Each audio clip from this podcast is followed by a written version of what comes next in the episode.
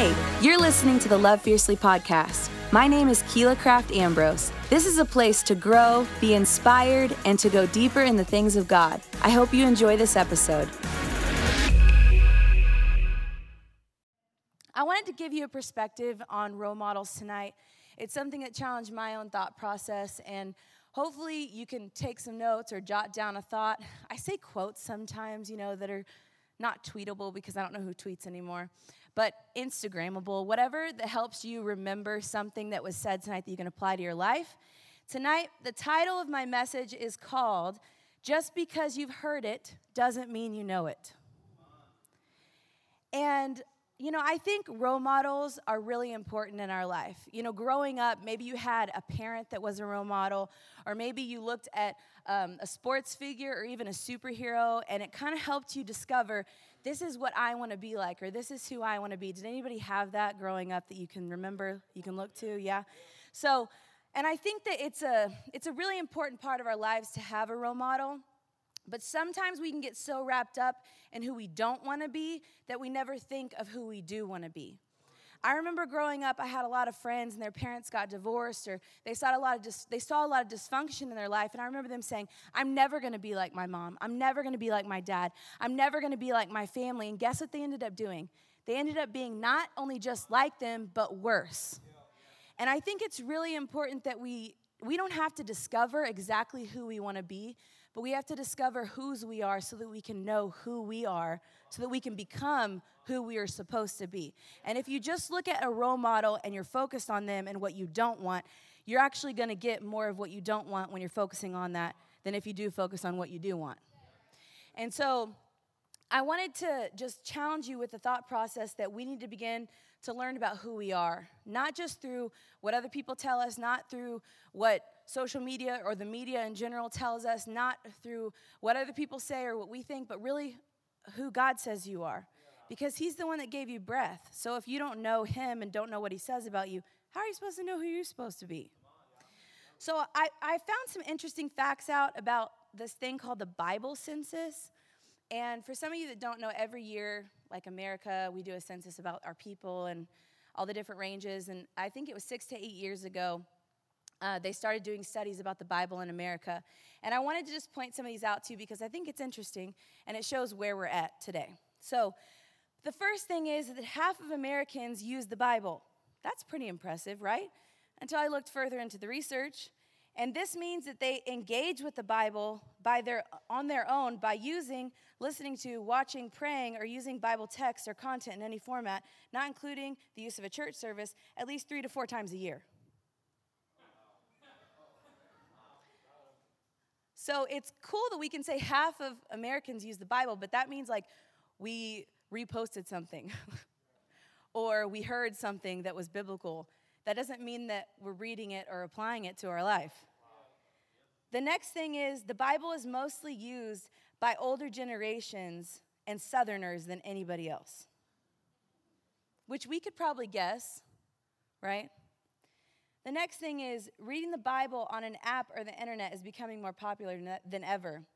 It's interesting because Bible users say that the appeal of a print version of the Bible is like still something that's really important to us. Nine out of 10 people, or 89% of people, say that they want to have a physical Bible. But although the study shows this, it doesn't necessarily mean that they are reading or applying the Bible, they just want to have one. So, more than one third of these people listen to a teaching via podcast, 35% of people, and they say that this is them reading the Bible, or an audio version of the Bible, which is 36%. The next thing is two out of three Americans express that they have Bible curiosity. Two thirds of Americans they express that they have some curiosity and they want to know more about the Bible, including one in three who express a strong desire, which I think is great that you're curious about the Bible. The next thing is one in two of Americans think about how the Bible applies to their life. Over one out of two adults who have used the Bible in the past week, 53%, say that they give a lot of thought on, to how it might apply to their lives. That's still only half. Although the number of those who think deeply about the Bible um, has gone up since 2017, it has slipped since 2011. In 2011, it was 61%, now it's only 53. Those with higher levels of Bible engagement are predictably more likely to say that they give a lot of thought to the Bible's application. So if you read it more, you have more of a tendency to say that you think about it. The next thing is people think that reading the Bible positively impacts their spiritual growth. More than half of monthly Bible users report that reading the Bible has resulted in self perceived willingness to engage with their faith more and to show more loving behavior towards others. Then the last thing that I found out is six in 10 Americans believe that the Bible has transformed their life. Overall, almost six out of 10 U.S. adults, 58%, believe that the message of the Bible has transformed their life, including three in 10 who sh- agree strongly with this statement. Roughly two in five adults, 42%, say the Bible has not transformed their life. The Bible is the best selling book of all time, and while most people are aware of it or even own one, we often don't know or even apply what we can learn from the people in the Bible. Most importantly, Jesus. And I wanted to read you just like, forgive me if I'm reading here up front, but I'm trying to give you some of this before I get into some of my thoughts because I think it's important to know. So I'm going to like kind of line out some of the role models that we can look to in the Bible, and hopefully it makes you want to go back and read more about them and learn more about them because some of these people you might have heard their name in church, but that doesn't mean that you're able to apply their life lessons because you haven't learned from them, but you know about them. So I'm going to just read through some of these. So Moses, Moses helped to bring and deliver the Israelites out of Egypt, and even though he was reluctant and focused on his deficiencies and insecurities, he still followed God and accomplished his call from God. Noah, he heard God's word, listened to it, and obeyed. No matter what others said, and no matter how down you may get, there is always a way of saving others, rising above disaster, and navigating life's storms. Jesus, it'd be hard not to list Jesus as one of the role models from the Bible because he's the perfect role model. Jesus showed his love and, his, and God's truth at nearly every single turn. He lived what he preached. That is worth following. Abraham. Abraham was willing to sacrifice what he loved most. Abraham's story shows the true power of sacrifice, and sometimes what you're looking for and what you want to achieve may be possible in other ways than you initially think. David. David conquered an impossible giant and not just one. He trusted God enough to overcome great challenges. His life is an example that where others think you aren't good enough or you don't have what it takes to succeed, God reminds us that no giant is unbeatable with him. Mary, the mother of Jesus, is a person who remained humble even when God specifically chose her as a standout. We can apply so many lessons from her life, trusting God and living a life that is willing to obey and glorify him through everything. Job, his life shows us that just because things get bad, it doesn't mean that they will stay bad. God showed Job that the hardest things were a part of God's plan and that Job would be wealthy and blessed for the rest of his life. The story of Job shows that perseverance and trusting God with the good and the bad will help you get through anything, and that no matter how dark things get, there is always great things waiting on the other side with God. Samson, Samson had to go through some dark times because of his own choices. They led him down a dangerous path, and yet God still wanted to use Samson. Even when he clearly messed up and disobeyed God, Samson fulfilled his call from birth and God's plan by being obedient despite the hardship he caused himself. We can still be used by God even when we mess up. Ruth, after her family died, she was faithful to where God had placed her, and she continued to work and be faithful to God. Because of her faithfulness, she met Boaz, a rich man who became her husband. It is a classic tale of finding someone you love, sticking with them no matter how tough times may be, and it also shows the value of friendship and how God honors faithfulness. It's in the working that you find your calling. Joshua, Joshua led the Israelites into one of the most famous battles of all time. His leadership ability and his positivity are great examples for anybody. Jonah, you can't run away from your fears. The story of Jonah shows us that even when God calls you and you resist, you can still have a chance to be used by him, but running from your fear and God's calling does not work. Esther. Esther was chosen to be the Jewish queen. She helped save the lives of many Jewish people. Esther's ability to stand on her own and trust God over those who had so much power in the kingdom shows us that there is no need to be scared in the face of danger, and even the richest and mightiest of people can be put in, God, in their place by God. Peter. Peter was a follower of Jesus, and even though he was rough and aggressive at times, I can relate to that. God still spoke to him like no other disciple. Peter even denied Jesus three times, but Jesus still used him to spread his message and establish the church through him. God wants to use us for his glory, even more than we want to be used by him, but we have to come back to him after we fail. Shamgar. Has anyone ever heard of Shamgar? He killed 600 Philistines with an ox goad, a farming tool that's used back in the day. Killing 600 people in a battle with farming equipment seems impossible, but with the power of God behind you, when you submit to Him, you can do anything. So those are just a few of the people that I can point out to you. And hopefully one of those stuck out to you and you go like, I need to go read more about that because maybe it's aligning with where you're at today. But I think so often we can, we can hear these names that are preached about, or we can even see these names in the Bible, or see it in a movie sometimes. The Prince of Egypt was a great movie. But then we don't go any deeper and learn how to apply their lessons in our life. You know, one of the greatest things that my dad taught me is that you have life lessons. And you know, other people can learn from those life lessons, and those life lessons come and they turn into life messages. Not if you can be perfect through them, but if you can learn something in your life lessons, they can help other people. And guess what? Those other people don't have to go through what you've been through, and you don't have to go through what they've been through because you can learn along the way. I sometimes look at the stories in the Bible and I go, why was that included in the Bible? Like, why was that an important part of what I need to know? And sometimes when you think that, you should probably research. And guess what? We have Google. So you can even look at the context of a scripture even deeper than what you would have to from New King James Version, which I don't necessarily read because it's hard to understand with all the thous and those and the. Maybe that's just King James Version. And so, anyways, whatever way you need to learn about someone in the Bible and get the truth and learn how to apply it, that's a super important thing because guess what? God ordained for their story to be in the Bible so we can learn from it. So why not learn from the Peters so that you can actually be somebody who God can establish his plan upon? Why not learn from the people like Mary so that when God puts something on you, you don't get too boastful or prideful to where he can actually continue to use you? Why not learn from these people so that we don't have to go down a path that God never meant for us to go down because we can learn from their life? So it's hard to know who we are when we don't know who God is to us. He made you, and if you don't know him, how can you ever know yourself? God has great things for you.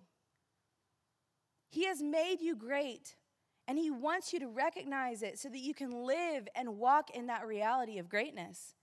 But so often we don't learn what to do, and we don't learn from the right people, and we don't listen to the right people, so that we're not able to actually apply what we know and hear. Therefore, our life looks like a mess.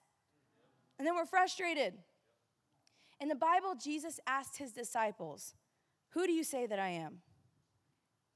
And I'm not going to make you sit here and think of who you think Jesus is right now, but we all would maybe have some different answers based on our relationship with Him, based on where we've been with Him. We might have something else to say. Now, you can repeat what you've heard a preacher say or what you've heard somebody else say, but who is He to you? Because that's what's most important. You know, in the Bible, Jesus said who He was many times. And I'm going to read to you a few of these, and then I'm going to explain one of them tonight. He said first, I am the bread of life who comes whoever comes to me shall never hunger. Second, he said, I am the light of the world. Third, he said, I am the door. Fourth, he said, I am the true vine. Fifth, he said, I am the good shepherd. The good shepherd gives life to his sheep. Six, I am the resurrection and the life. Seven, I am the way, the truth, and the life. No one comes to the Father except through me. And that's what we're going to focus on tonight. It's in John 14, 6 through 31 is what I'm going to focus on and kind of split it up for you. And you know, I I'm actually the director of the internship. If you've never heard of our internship, there's actually a big banner back there. and most people, honestly, in this room are alumni or current interns. If you don't believe me, raise your hand. Yeah. They're awesome. I love being around them. And we were just on a mission trip in Chicago. Yeah. And we just came back. And I shared this with the interns, but um, we were in a church service, and I, we were in like a worship time, they're, actually, they're actually having revival nights. How we had revival nights, which I think, I think is pretty cool. The churches are doing that all over. Um, but God spoke something to me, and I didn't really know why He spoke it to me. And I just kind of like let it, you know, like a crock pot. I just made meat in a crock pot last night. But you know, like a crock pot, like it's got to like simmer and it's got to season and yeah, marinate and all those words. That's kind of what was happening. That's kind of what was happening with this word. And I was standing there, and just three things came to my mind. It was, I am the way, I am the truth, I am the life. And I was like, okay, cool. That's a scripture. and then I was like, okay, do you realize these are the three biggest things the enemy attacks us in? If Jesus said, I am the way, I am the truth, and the life, and maybe you're not following me yet, so let me just bring up some of these questions that maybe you've had before. The enemy wants you to think of, well, what is the way? Where am I going? Does my life mean anything? Does this mean anything? Have you ever thought of that before? The enemy wants you to question that. The next thing is, what is the truth? There's so many opinions out there. There's so many things that could align with my belief system. What is the actual truth? The enemy wants you to get confused about that. And the next thing is, I am the life. What is my life all about? If you don't know that Jesus is the life, that He brings life, you're gonna question your life. You're gonna question if you matter. You're gonna question if your life means something. And the enemy, mainly, if you think about it, he attacks us in those three areas. And pretty much all of our questions that we have that lead us to anxiety, depression, and other things, panic attacks, they stem from those areas because those are foundational truths about who Jesus is. And He doesn't want you to know who Jesus is because if you know who Jesus is and what He's created you to do, you're going to realize that you have authority over the enemy and He's scared of you. He's scared of you, so he wants to keep you down. He wants to keep you feeling defenseless because, by God, if you realize the power you have, he realizes he's got to flee. I'll get into that in a second. Okay. So let me read you some of the scripture, and sometimes I'll stop and I'll kind of talk to you about it. So it says, you know, Jesus is talking to people, and he says, um, Jesus answered them, I am the way, the truth, and the life. No one goes to the Father except by me. Now that you have known me, he said to them, you will know my Father also. And from now on, you do know him, and you have seen him. Philip said to him, Lord, show us the Father. That's all we need. Don't we always need one more thing from Jesus? Like, I know you've done all these miracles and, like, you know, you're really cool and, like, we can't really do what you're doing, but, like, can you show us something else, circus man? Like, we think, like, just, have you ever done this to God? You're like, God, I know you spoke to me, but if it's really you, send me a sign. And then you're like, no, not that one. I don't like that one. Send me another one. And you're like, what? That's confronting. How about there's a piece of paper in front of me. If this piece of paper flips over to the other side without flying away, it's you. We like make stuff so difficult. And God's sitting there going, I've already showed you over and over and over again. You're either going to choose to believe and follow me or not. You're either going to choose to submit to me or not. Guess what? He's not going to force you. And he's also not your genie. So Philip saying, Lord, show us the Father. That's all we need. Jesus answered, I love this. For a long time I've been with you all, yet you don't know me? Philip, whoever has seen me has seen the Father. Why then do you say, Show us the Father? Do you not believe me, Philip? That I am in the Father and the Father is in me? The words that I have spoken to you, Jesus said to his disciples, do not come from me. The Father who remains in me does his own work. Believe me when I say, that I am in the Father and the Father is in me. If not, believe because of the things I do. I am telling you the truth. Those who believe in me will do what I do. Yes, they will do even greater things because I am going to the Father and I will do whatever you ask for in my name so that the Father's glory will be shown through the Son. If you ask me for anything in my name, I will do it. Isn't it interesting that we can be just like what was happening here? We can be with God for a long time and never truly know Him. How is that possible that they walked with Jesus? They could see him, like we can't see him. How is it possible that we can see him? They can breathe his same breath. They can do everything that we wish we can do.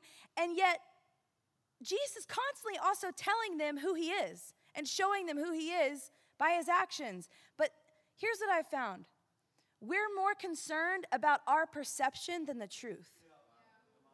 We're more concerned about our viewpoint. And it's our viewpoint and our perception and our opinion that holds us back from receiving from the truth. Because we're so focused on, well, yeah, but Then why did my grandma die of cancer? But yeah, but like, why do bad things happen to good people? But yeah, why? Like, why is it that we find every excuse to take away the power of God in our life instead of looking for every reason to give Him more power? Like, why do we do that? It's so interesting how, like, Jesus, God, the Holy Spirit, God's given us everything that we have. You could not do this without God creating you. And if you've ever wondered if you have a purpose, He could have created anybody else, but He chose you because you're that special and you're that important. And you might not see what your purpose is right now. You might not know what your purpose is right now, but guess what? God has a huge purpose for you. He has a, a crazy, crazy God dream for you, but you're never gonna see it if you try to get out of it. You're never gonna see it if you're trying to find all the reasons why you're not worthy enough. You see, the interesting thing is with Moses, is that he told God why he couldn't be used. Well, I a stutter. Well, I can't. So then God goes, Well, great, I'll have your brother come and speak for you because God still wanted to use him. I don't want to have to be the kind of person that makes so many excuses that God goes, Well, I guess I'll use other people for you so that you can do it. I want to be the kind of person that God goes, Here's an opportunity. And I go, Wow, thank you, God. And guess what, though? I don't always do it. But guess what, though? Even when you fail or you delay it or at first you deny it, God still gives you another chance. So maybe you've known the truth. Maybe, like, at one point you feel like you were living in this revelation of the truth. Guess what? You can start that right now again because you don't have to just know it or think you know it. You can actually live it. And you can see the fruit happen in your life. So the I ams of Jesus. So Jesus says these I ams, right? And Jesus' I am statements are not intended to be received as just knowledge or information. They should motivate us to know Jesus for who he is. They reveal his character to us. So I read those to you earlier, but I'm going to tell you what that kind of means. So the first one, he is the bread that satisfies us. So when you have a need, he can satisfy your need. It might not be in the exact way you think. Maybe you want wheat bread and He gives you rye. Or maybe you wanted wheat bread, but He knows you have a gluten intolerance, so He gives you gluten free bread. But you're like, gluten free bread doesn't taste as good. God knows what you need, He will provide for you what you need. He is the light that shines on our path. How many times do you find yourself in a dark place? And we're like,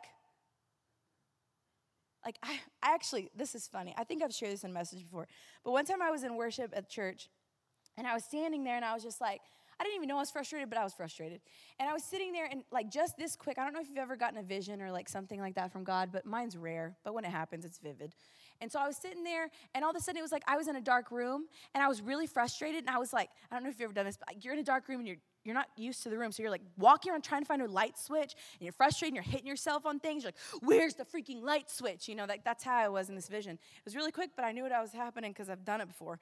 And all of a sudden, like God spoke out loud to me in the vision, like he was, you know, in the room with me. He's like, all you have to do is move and the light turns on. Like a motion activated light. But I'm like sitting there going, like in the wrong ways moving, like looking for the light switch. And he's like, all you got to do is walk, and the light is going to catch you, and you realize that it's going to come on. But so many times we're, we're sitting in our frustration. I am guilty of this. We're sitting, that's why God gave me the vision. But like, I'm, I'm frustrated and I'm stuck in my frustration. I'm stuck in my anger. I'm trying to figure it out. And He's like, just walk with me and light will come. Just walk with me and solutions will come. Just walk with me and you're gonna see what I'm gonna do. But if you stay in the dark and you don't engage your spirit and you don't invite him in, you're never going to see him as the light in your life. The next thing is, is that he is the door into the life that God wants for you. He will open up doors that no man can open, and he will keep the doors shut that need to be shut. And guess what? It might be frustrating and it might hurt, like, I've had people leave my life, I've had people reject me, I've gone through hard things. And guess what I found? Every time someone steps out of my life, every time someone rejects me, it's either been an upgrade or a protection. God will never remove somebody from your life if it's not for your best. He won't. You can trust Him with the doors. He will open up not, not only the door to salvation, but He'll open up doors in your life for your calling. But guess what? It starts with little things. It starts with little decisions. Pastor Keith said that today in staff, and it really like stuck with me. Get little wins. So many times we're so focused on the big wins, we're focused on the big dream, but we can't make the dream happen in our everyday. And we don't have these wins every day, even if they're small. Like, if you don't know how to get a small win, give yourself a goal. Like, I'm gonna smile at two people today. That is doable. like, you can do that. You can say, I won today. Like, have a win each day because guess what? Those little wins build up to the big wins, and all of a sudden you find yourself in a place where you're like, I'm a winner. But you're gonna feel like a loser if you're just looking at the big win, like, I don't know. I want to be a famous rock star. I think that's great, but maybe learn an instrument learn to sing first and learn to write. Like, start with, those are still big things, but start with something little. the next thing is, He is the good shepherd who cares for you. The thing I love about this analogy with the shepherd is, you know, in the Bible it says that He is the shepherd and the sheep know the shepherd's voice. Like, I've been in Ireland before where there's tons of freaking sheep everywhere, and the, they're all mixed in, different flocks are. And the way that the shepherds call them is by their voice. If you don't spend time with God and you don't have a relationship with Him, how is He supposed to shepherd you? You're gonna be out in a field, He's calling for you, saying, Come follow me. And you're gonna be like, bah, like grass, cliff, like, you know, let Him be a good shepherd to you. The next thing is, He is our hope. I don't really have anything to explain about that because that's pretty self explanatory. Thank you, God, that we have a hope, even when you don't feel like you have one. The next thing is, He is the only way to God. There's a lot of people that'll tell you that there's many ways to God. There's not, it's through Jesus. He is the connection piece to God. People can believe in God, they can call him whatever name, but if they want to have a relationship, it comes through Jesus. He is the vine through which we experience the power of God.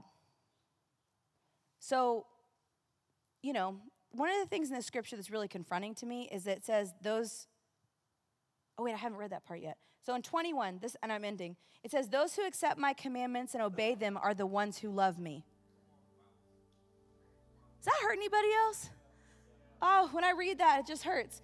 Those who accept my commandments and obey them are the ones who love me. My Father will love those who love me. I too will love them and reveal myself to them. And then it says this Judas, not Judas Iscariot. I think it's interesting that they had to say that just then because they wanted you to know it wasn't the betrayer that stayed the betrayer, because Peter was a betrayer too. So, Judas, not Iscariot, like, aren't you glad the Bible doesn't say, like, Michelle Torres not Michelle Franklin. Like, aren't you glad that it doesn't have to say that about you? Like, they're directly pointing out that, and I think that's just very interesting to me. I don't know, it just stuck out to me.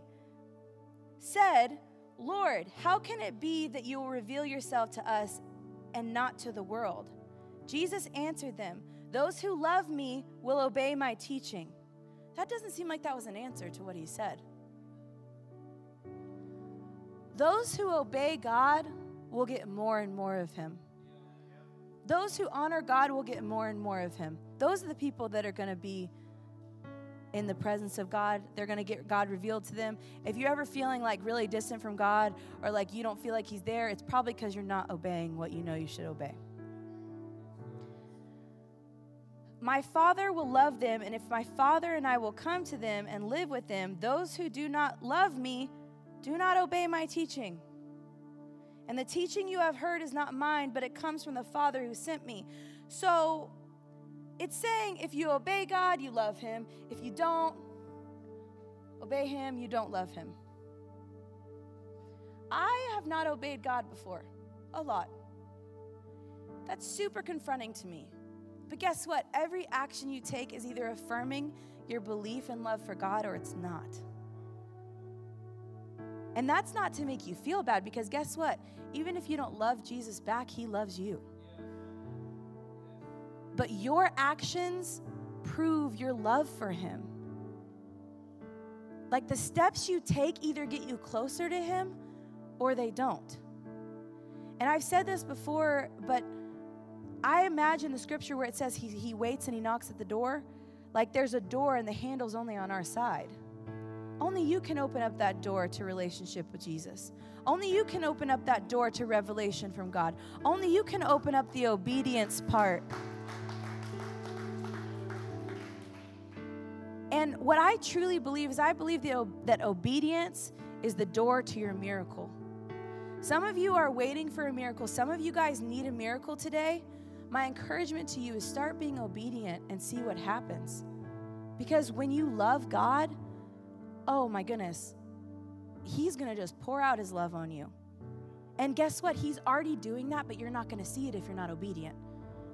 It's like you're just stiff arming Jesus. Like, no, like, I want your love and your favor, but I don't wanna obey you. It's not how it works. I don't know if you've ever had parents, but when you don't clean your room when you're younger and they ask you to, you get grounded. Now, God's not gonna ground you, but you're gonna get the favor of God, you're gonna get the love of God where you can see it in your life. It's always been there, but you're not going to be able to see it until you step into that obedience. That doesn't mean perfection, though. A personal relationship is the key to loving Jesus and receiving from Him. You know, whenever I said that thing about Judas, I think it's interesting because our view of God should not change based on where we are, who we are with, but it will if you don't know the truth. Something great happens when we see and recognize who God really is. Everything you are, everything you can do, and everything that is possible is determined by who you say God is in your life. There are 2,203 descriptions of who Jesus is in the Bible. Like, I don't know about you, but I know about celebrities. Like, I know certain things about celebrities, okay? But there's a difference in knowing about someone and knowing them personally. You can know about Jesus, you can know about somebody, but you don't know what it feels like to talk to them. You don't know what it feels like to hear their voice until you actually do it. You don't know what they're to do in a hard time until you've spent time with them. And God wants to show you his character. He wants to show you his love. And when you have the right people in your life, when you get in the right place and you choose to obey God, you invite the right things. You know, Pastor Keith has this quote, and it says, you are not who you think you are. You aren't who other people think you are. You are not who you think other people think that you are. You are who God says you are. And I think that's really important for us to realize today because some of you guys, like me, have been told by other people who you are and what you can do. And it's holding you back. And you might know what the Bible says, you might have heard about some stories, but have you applied it yet? Because what God wants for you tonight is to not just not just have role models he wants you to experience the fullness of what he has for you from learning from other people that have gone before you and if you don't learn from people because you can look at somebody and see them as a role model but if you don't apply you're not going to get. And so often we can get so wrapped up in what i think or what other people think and we try to justify or we try to be like mm, i'm not sure god. And we're missing out because we're choosing to but then we get frustrated at god. And maybe you've found yourself in a season where you've messed up or you don't understand what's going on or, you know, you haven't fully learned to apply the Bible. I want to end tonight by praying for you. I want to pray for two different groups of people. The first group is people that have never accepted Jesus into their heart. Because you can't fully receive the power of God, you can't fully know who God is in your life if you don't start having a relationship with Him. And that can start tonight. Maybe you did it a long time ago and maybe you want to do it again. Maybe you want to like just say, "God, I recommit myself to you tonight." Or maybe you're in the second group and you say, "I've been knowing a lot of stuff." Like we can all repost a quote and be like, "Oh," but like can you apply that quote? Can you apply what you know? Can you apply what God tells you? Can you apply when He sits there and speaks to you and you don't even realize it? I found most of the times God speaking to me is super uncomfortable and it's not what I want. So if you're ever wondering if God's speaking to you, it's probably something that you should do, but you don't want to do. And you can get to the point where you push that away. And tonight, that second group is saying, God, I want to I want to step into that obedience, not only so that I can receive a miracle and live in that with you, but I want to be a miracle. I want to help other people. I want to do something great.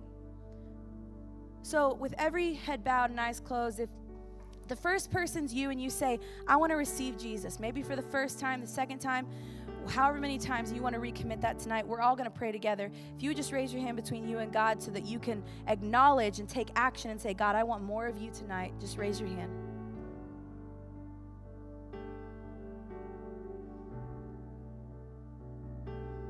Okay, awesome. Second group. If you say, I want more of God and I want to live in the reality of what He has for me like never before, I want to pray with you as well. If you would just lift your hand. Awesome. Whenever we take action, God gets to respond. We give him an opportunity to respond right now. So, if everybody could repeat this prayer after me, maybe you've said it a million times in a church, maybe you've never said it before, but let's say this together. Everyone say, God, I love you. I may not know what all that means, but I'm committed to find out. Forgive me of any mistakes I've made. Make me new. I want to live for you. In Jesus' name. And God, I just speak to every single person that raised their hand for the first or second reason that you would show up in their life like never before. That God, that they would step into a new reality of your love and how great they are and what you've called for them to do, God. God, it's not just about the big things that we're going to do, but it's about every day the little wins that you want us to have. Every day the, the relationship that you want to have with us. God, we don't just have to think thoughts in our minds or say things that are negative out of our mouths. God, we can speak your truth even when we don't see it as truth yet. God, we can create our world with words just like you did. You've given us authority, you've given us power, so we don't have to believe the lies of the enemy. We don't have to get twisted up in what things are, how we don't understand them, or, or just deal with the same things over and over again, like darkness and anxiety and depression and panic attacks. Even though that stuff's real, God, that doesn't have to be our reality over your power. God, we can receive tonight your power and your relationship like never before. God, I speak tonight that we're not just going to be hearers of the word, we're going to be doers of the word. We're going to learn from people. God, we're going to apply what you've spoken to us. Whenever we come into Tuesday nights or on weekends or wherever we're at in a small group, that God, we're not just going to show up to receive. God, we're going to show up, receive, and apply. God, I thank you that we are not just a one sided object that gets filled up God, we are a vessel that pours out. God, so we have to pour in more of you. We have to pour in more of your presence and more of who you are so that we can pour out to other people. God, you've called us to reach people.